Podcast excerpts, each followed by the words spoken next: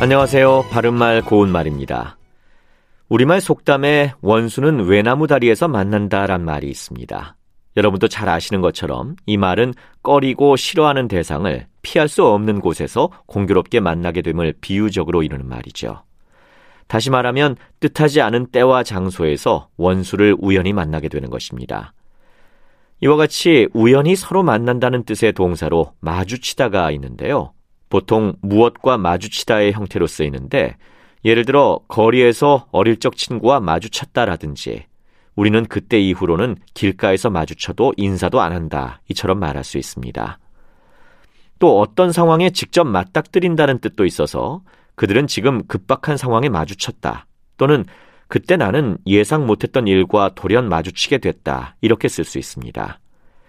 그런데 우리가 일상 대화에서 많이 들을 수 있는 표현으로 누구와 눈길을 마주쳤다 같은 것도 있죠. 과연 이것은 적절한 표현일까요? 동사 마주치다에는 눈길이 서로 닿다란 뜻이 있습니다. 맞은편 사람과 눈이 마주쳤다. 또 그들은 약속이나 한 듯이 서로 시선이 마주쳤다와 같이 눈이나 시선이 마주친다고 표현하는 것이 더 자연스럽습니다. 따라서 두 사람이 서로의 눈을 쳐다본다고 할 때는 동사 맞추다를 써서 눈을 맞추다로 표현하는 것이 적절하겠습니다. 바른말 고운말 아나운서 이규봉이었습니다.